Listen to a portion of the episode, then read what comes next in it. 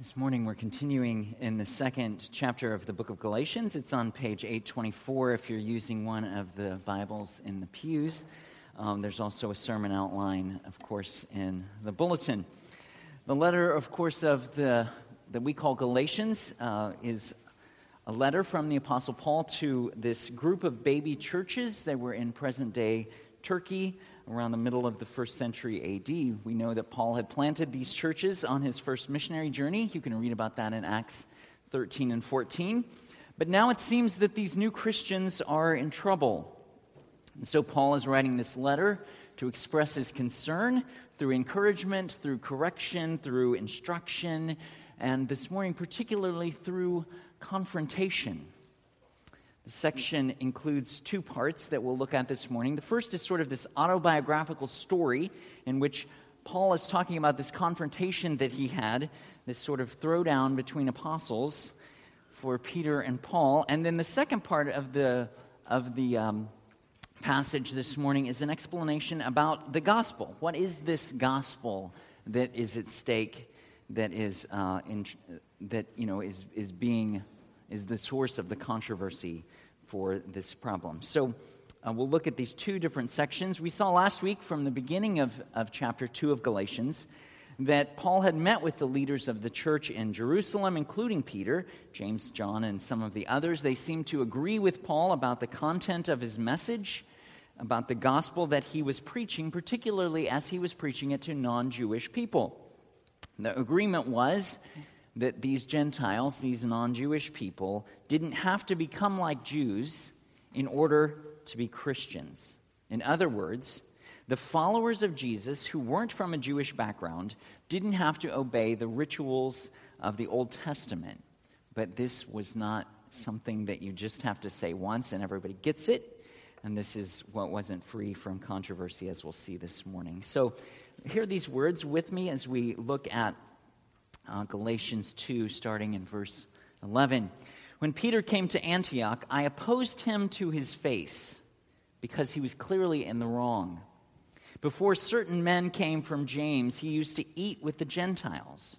But when they arrived, he began to draw back and separate himself from the Gentiles because he was afraid of those who belonged to the circumcision group. The other Jews joined him in his hypocrisy, so that by their hypocrisy, even Barnabas was led astray. When I saw that they were not acting in line with the truth of the gospel, I said to Peter in front of them all, You are a Jew, yet you live like a Gentile and not like a Jew. How is it then that you force Gentiles to follow Jewish customs? We who are Jews by birth and not Gentile sinners know that a man is not justified by observing the law, but by faith in Jesus Christ. So we too have put our faith in Christ Jesus, that we may be justified by faith in Christ and not by observing the law. Because by observing the law, no one will be justified. If, while we seek to be justified in Christ, it becomes evident that we ourselves are sinners, does that mean that Christ promotes sin? Absolutely not. If I rebuild what I destroyed, I prove that I'm a lawbreaker. For through the law, I died to the law so that I might live for God. I have been crucified with Christ, and I no longer live, but Christ lives in me. The life I live in the body, I live by faith in the Son of God, who loved me and gave himself for me. I do not set aside the grace of God. For if the righteousness, if righteousness could be gained through the law, then Christ died for nothing. God's word for us this morning. Let's pray. Father, indeed, we need you to be our teacher as we encounter these words. We need you to guide us through your spirit, to show us what is true. Help me to say what is true, and help us all to discern how you would change us as a result, how, how we can respond to this good news for us this morning. We pray that you would indeed speak. Help us to listen. We ask it in Jesus' name. Amen. think about it a little bit, some of the great events in history, some of turning points of human history, some things that really changed how the events went, may be the result of the decisions of just one person or the decisions of very few people. Even something as complicated as the American Revolution and the formation of our Constitution and our system of government, with all of the different kinds of factors that were involved, all of the different groups, all of the different people, all of the different ideas about how nations should work, all of those things were probably, you know, the fruit and the work, the foundation was laid by probably a kind of a small number of people, historically speaking. Isn't that interesting if we think about it? And, and in the recent uh, Broadway musical about Alexander Hamilton, there's a song about how Aaron Burr, you know, Aaron Burr was Hamilton's rival. He was the senator from New York. Eventually, he became the vice president during Thomas Jefferson's first term as president. But there's this song about how Burr desperately wanted to be in the room where it happens. He wanted to be an influencer. He wanted to be one of this small group of people who are making decisions. And in that time, you know, it was, this was Washington's cabinet. This small group of people who were trying to establish a new nation. He knew, Burr did, according to the musical, I mean, we're not talking about. Um, he knew that there was an inner circle, you know, that there was this group of people who were pulling the levers, uh, you know, and moving the, the strings and, you know, and making uh, a new nation uh, have a course and steering it. So, in a way that I was thinking about this, in a way that might be a bit similar, you know, we just have a handful of people who wrote the New Testament. You know, we seem to have this idea that there was a small number of leaders in the early church. They were the apostles, they were the ones who planted churches, they were the ones who charted the course of our faith. Those who were with Jesus had a significant influence on the early church. And clearly, this is different from the founding of America, right? The writings of the New Testament are not like the U.S. Constitution, aren't inspired by God. Don't confuse the two. But the point for today is that we have this fascinating look into the room where it happens, into this confrontation between two of the leaders of the church, in which they have to work out what does the gospel mean. They have to work out this issue, and they'll continue to work it out. As we'll see in Acts 15 and other places, there continues to be this working out among these people what is it that Jesus gave us? And how do we live it out fully and completely in line with the gospel? Before we get to the actual confrontation, I want to set the scene a little bit more with our journey with Peter. Because, you know, we're, we're, you know, we're talking about Jewish and Gentile relations from the first century. And so we have to kind of get our heads around this a little bit. As I mentioned a couple weeks ago, Judaism that we know now is very different from Judaism of the first century. And it's not clear at this point that following Jesus is going to take you into this new religion. It's still this like within Judaism, there's this conflict about was Jesus the Messiah or not? And those boundaries are continuing to be sort of worked out. But for this passage, we remember that the Old Testament had lots of rules about diet and about health and about washing for people to be ceremonially clean in order to participate in worship and in the society. And so, if you go back to Leviticus, you can read about how if you had skin diseases, or if you had reached, recently touched a dead body, or if you had eaten unclean things, you know, all of these kinds of things would make you unclean.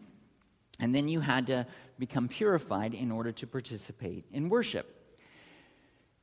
That's the Old Testament. When, we, when Jesus begins to talk about some of these things, he interprets them uh, in a way that is sort of symbolic that these laws picture the cleanness before God that would be required of us to be in God's presence. If God is holy and we're sinful, we need to symbolize what does it look like for us to be clean before God. But Jesus said that that external cleanness, this hand washing and all of these things wasn't really the issue. Jesus said unclean foods don't defile you. What comes out of your heart defiles you. The inside of the person Jesus said, is what really needs to be clean. And you can look at a great passage example of this in Mark chapter 7. But these Old Testament laws about ceremonial cleanness were the background of some of these Jewish customs that go even beyond the laws which governed the, the way that Jews related to Gentiles in a way that they avoided contact with them and a way that they wouldn't particularly share meals with them. In Acts 10 and 11, we read this amazing story of how Peter, who grew up in this way, grew up in this way that you don't share meals and fellowship with uh, non Jewish people and that you don't eat things that are unclean, he has this vision in which God shows him all of these different foods and says, Everything is clean now. And then uh, there's a man named Cornelius who, who uh, you know, an angel appears to him and he comes, you know, Peter comes. It's a great story. Read it in Acts 10 and 11.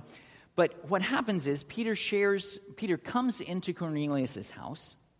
He shares the message about Jesus. The Holy Spirit comes upon the people. Peter says that you know, they, we should be bapt- they should be baptized. He stays with them and teaches them. But when Peter returns to Jerusalem, the church leaders say, You ate with Gentiles, you fellowshipped with them. And what does Peter say? He says, God did it. This is an amazing thing. God, God is showing us that what is clean or what's, what makes you unclean isn't, isn't the case anymore, that these ceremonial laws don't apply, that God is pouring out the Spirit on the Gentiles. And so I put a couple passages from Acts here, because Peter was saying to the people in Cornelius' house, You are well aware that it's against our law for a Jew to associate with a Gentile or visit him. But God has shown me that I should not call any man impure or unclean. And the testimony of the, you know, so Peter returns, he shares this testimony uh, they, they realize the magnitude of this event. And at the end of Peter's testimony, they say, it says, they glorified God, saying, Then to the Gentiles also God has granted repentance that leads to life. The point of all this is that Peter and the Jerusalem church understood that cleanness before God comes from repentance and faith in Jesus, that goes to the heart and that leads to life. It doesn't come from ceremonial laws. This event happens long before Galatians 2 that we read about here in verse 11. When Peter came to Antioch, I opposed him to his face because he was clearly in the wrong. Before certain men came from James, he used to eat with the Gentiles, but when they arrived, he began to draw back and separate himself from the Gentiles because he was afraid of those who belonged to the circumcision group. The other Jews joined him in his hypocrisy, so that by their hypocrisy, even Barnabas was led astray. When I saw that they were not acting in line with the truth of the gospel, I said to Peter in front of them all, You are a Jew, yet you live like a Gentile and not like a Jew. How is it then that you force Gentiles to follow Jewish customs? It's hard to understand how dramatic this kind of confrontation must have been. The language that Paul's using is so specific. And, you know, again, this is the sort of behind the scenes look at what's really going on. And Paul is so fired up because he knows that Peter should know better. Peter knows that the ceremonial rules about food and fellowship have been overcome in the new Christian community. The traditional boundary markers between, non, between Jewish person and non Jewish person these great cultural divides are not greater than the newfound unity in the gospel of Jesus. These boundary markers and Jewish customs should not cause separation anymore. And this is going against the agreement that they had in Galatians 2 1 through 10 that the Gentiles didn't have to do all of these Jewish rituals, that they didn't have to become Jewish in order to be Christians, right? So for Paul, this is a crisis. This is a situation in which a pillar of the church is acting with hypocrisy. That Peter is acting one way with the Gentiles. He's fellowshipping with them, he's encouraging them, he's treating them as equals, and he's acting like a Gentile. But when then these other guys arrive, Peter draws back because he's afraid. It's ugly, isn't it?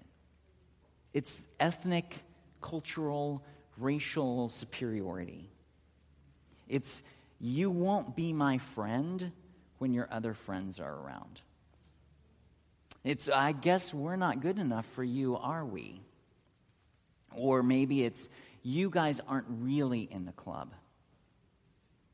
There's, there are Christians, and then there are Christians, right? And we know how this kind of things work works because we live it. Like because of fear of criticism, we can change our behavior. It can be really ugly for us too, right? It's hard to be a loyal friend when other people start making fun of your friend. Are you going to stand up for them? Are you going to just stay out of it? Do you want to be the one who's being made fun of too, right? And we naturally tend to think that people like us, and however we define that in a whole host of different ways, are really better than other people. Sort of just the way we see the world from our sinful perspective. And we have lots of ways of separating our tribe from other tribes, whether that's based on your NFL football loyalties or you know, whatever it is, right? We separate into tribes. And Peter, so Peter isn't doing something unheard of. It's fear of man, and it's self preservation, and it's tribalism. And I don't think he really believed these things about Jewish superiority or something. I just think he's not acting in line with the gospel. He's not walking straight and upright. And so for Paul, this is a gospel issue. It goes to the heart of the matter. And, you know, we've read Paul's letters. There are lots of issues that he addresses in the churches, but he doesn't call all of them gospel issues in the same way. This is a fundamental issue. If they miss this point, then they lose the gospel.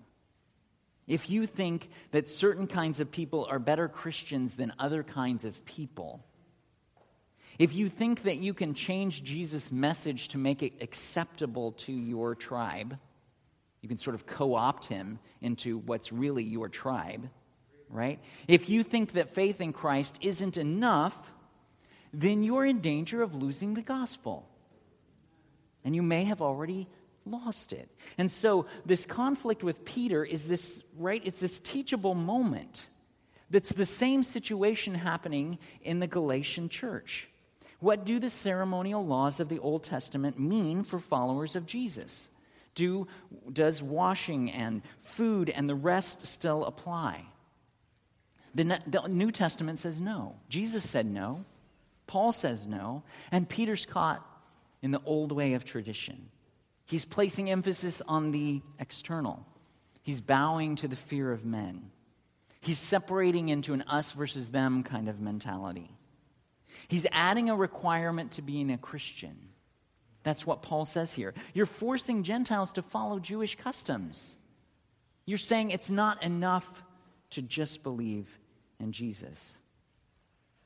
So, our behind the scenes look gives, you know, it's messy.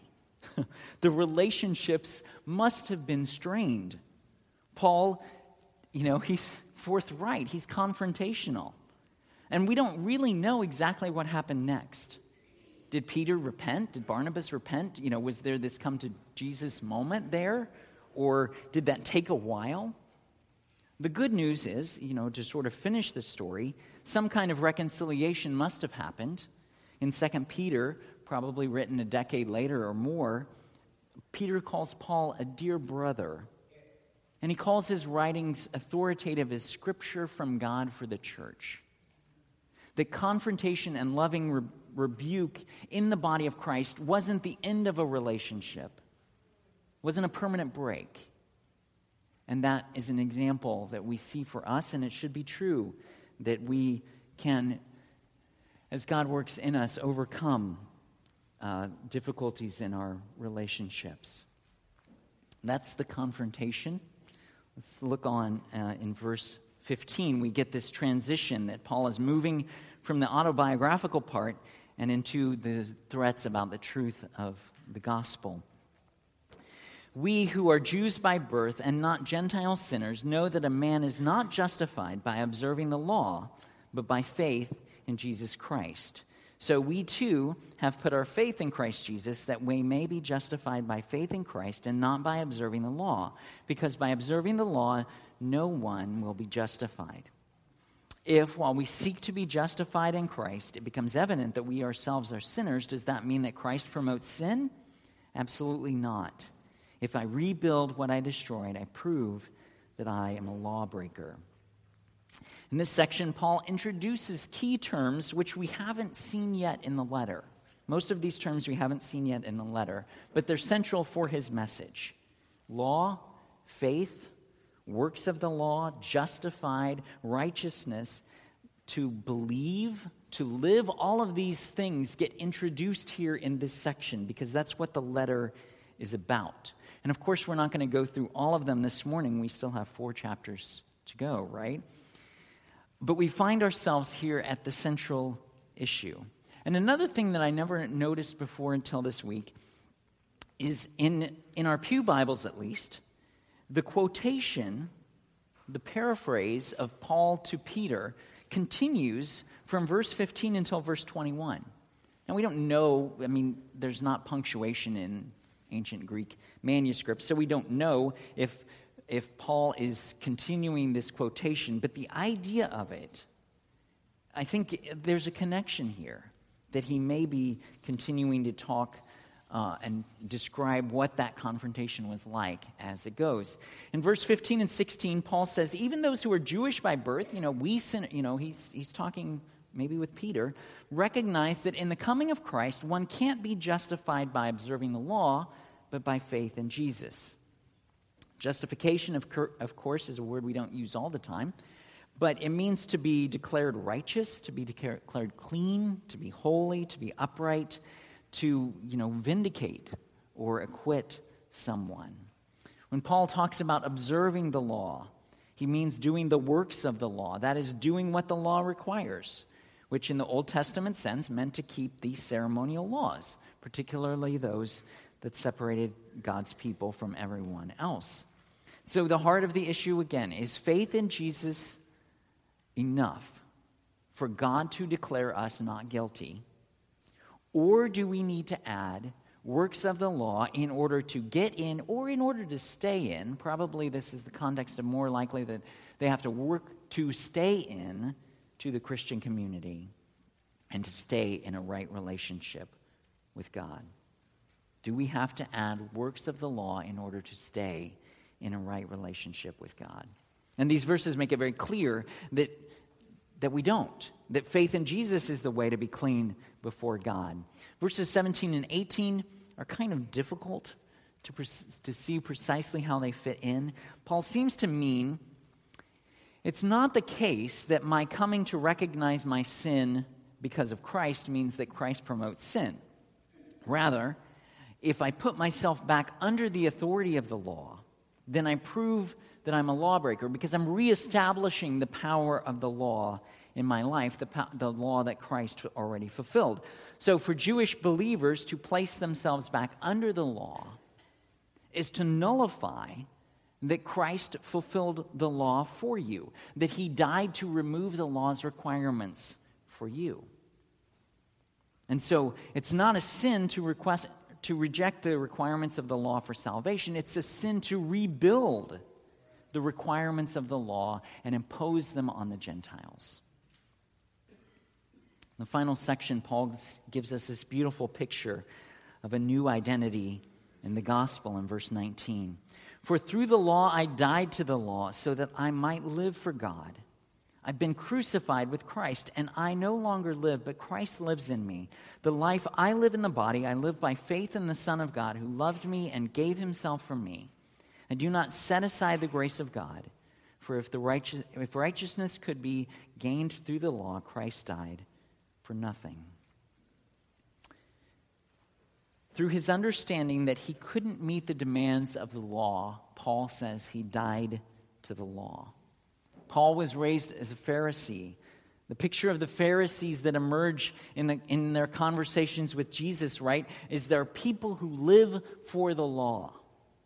They felt that they obeyed it most precisely, that they cared more than anyone else. They felt that they were satisfied in their accomplishment of it. But Paul says, I died to the law so that I could live for God. He describes it in life and death terms identification with Jesus in his crucifixion on the cross. Paul's old life was over, it was put to death with Jesus so that the life of Jesus could live in him. And the only way that this works, right, is that Paul is saying that resurrection power of Christ was at work in him, living through him, expressed in faith. Verse 21 ends our passage and gives us this introduction of the word grace. To set aside the grace of God would be to think that cleanness before God could be gained through the law, and if so, then Jesus died for nothing. Jesus died because cleanness before God could only be ours by the grace of God as a free gift and with no strings attached. The Christian message didn't change the world by just embracing a new set of rules to try to stay on God's good side. That's just religion. And the Christian message didn't change the world by just embracing a new set of rules so that we could try to stay on God's side and earn his favor. As we think about application, I want you to know that you need to be clean before God in order to relate to him. The good news begins with knowing the bad news that you aren't right with God by default and that you need to be forgiven.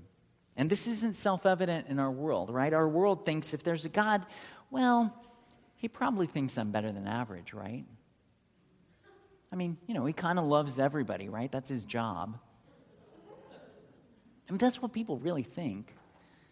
People value authenticity. And we're called to be the humble people who always remember and always speak about the fact that we, re- that we, not they, that we really, really need forgiveness. And that counteracts the stereotype of the self righteous, finger pointing Christian that we're so prone to walk into, right? I want you to know that. I want you to believe today that Jesus gives you cleanness, that Jesus gives you a clean slate. He canceled the list of regulations that was against you, the debts that you couldn't pay, He paid as a gift. His clean takes away your dirt. Right? In the Gospels, we see Jesus breaking the ceremonial cleanness rules. Right? He touches lepers. Does that make him unclean? No, that makes the leper clean. He heals the outcasts and the sinners. He goes to eat, you know, fellowship with non Jews, you know, all of those things that Jesus did. Because people don't make him unclean, he makes people clean. You can't stain Jesus with your dirt, your shame, your lust, your pride, pride, your lies, your hypocrisy. He takes it all away if you trust and believe in Him. And you can't get clean in any other way. What do we do as a result of the sermon this morning? Meditate on or memorize or and memorize this. The life I live in the body I live by faith in the Son of God who loved me and gave himself for me. Unpack that in your mind this week. The hardest part about putting the message together for me this week and the struggle I had was to try to sort of take us beyond Christian platitudes and simple statements to get to the heart of it. You know, we've said a hundred times we're saved by faith in Jesus. Works of the law don't give us righteousness. I mean, there are four more chapters to go. We'll say it a lot more. I'm happy to say it a hundred more times. But what does that really mean in our lives? How can we backslide in a way against the grace of the gospel in the ways that we think, in the ways that we live? Peter didn't all of a sudden, I don't think, you know, think that he could earn his salvation through works of the law. And yet he was acting in an ungospel kind of way. He was acting like external behaviors, like cultural markers, were as, an, were as important as a changed heart inside. The forgiveness of God wasn't enough. He was acting like he had to add these other things to it, or else he would be criticized. And in the face of criticism, he lost his principles. Do we do the same thing? If so, it probably doesn't look like snubbing people based on what they eat, but what does it look like? I'm just going to ask some questions. Do you feel guilty that you don't do enough activity around the church?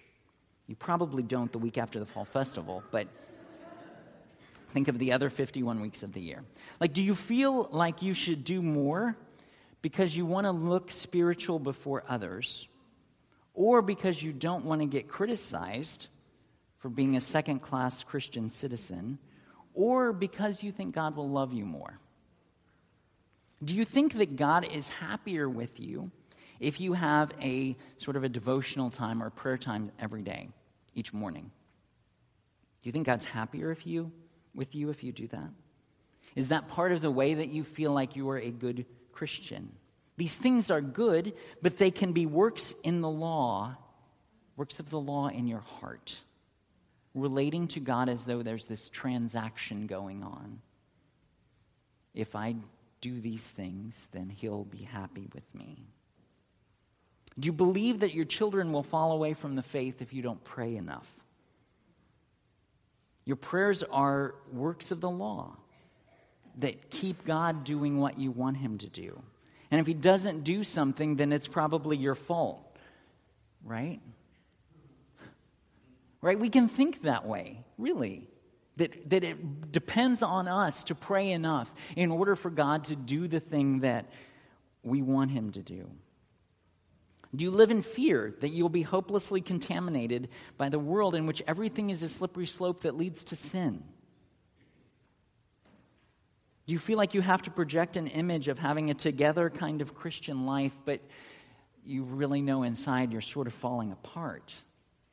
And the more that you're struggling with doubt or fear, the more that you hate the hypocrisy of trying to present an image that you're a happy Christian, but this is your work of the law because you think faith isn't enough.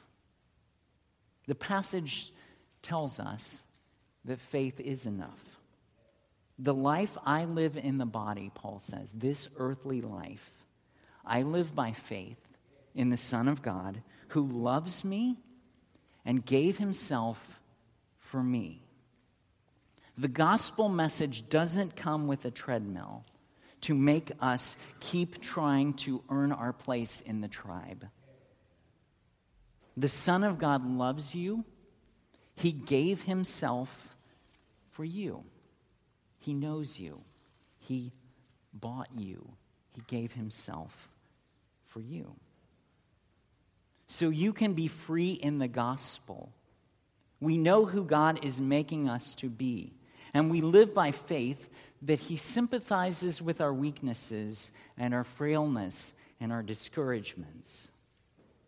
We know what it is to be people who feel our limits and to know we can't keep going. And God knows that too. He's not a taskmaster that you can never please. He's your heavenly Father. He sees you as righteous in His Son, Jesus. Grace means that you can depend on Him and not depend on yourself. Grace means that you're not an orphan in this world. Grace means that you're secure. Grace means that you're free. I gave away a lot of cotton candy yesterday. And it was so great when people would say, Can I pay for this? And I could say, No, everything here is free. We've been given a gift, and we want to share something, a taste of that with you, because it's free. And the table proclaims this to us too that there's a free gift for all who hunger and thirst. The bread of life has been broken and is offered to you. Memorize it this week. Jesus loves you, He gave Himself for you. Amen. Let's pray. Father, we are thankful for good news this morning. We do want this to change us. We pray that you would work deeply within us, that we would uh, embrace the message, this countercultural message, this radical message, the message, if we've grown up in the church, that we may have heard a, a thousand times, but the message that tells us that you love us and that you uh, have grace in abundance for your people. As we prepare for the table, we ask that you would root these things in us and uh, help us to examine ourselves rightly. We pray it in Jesus' name. Amen.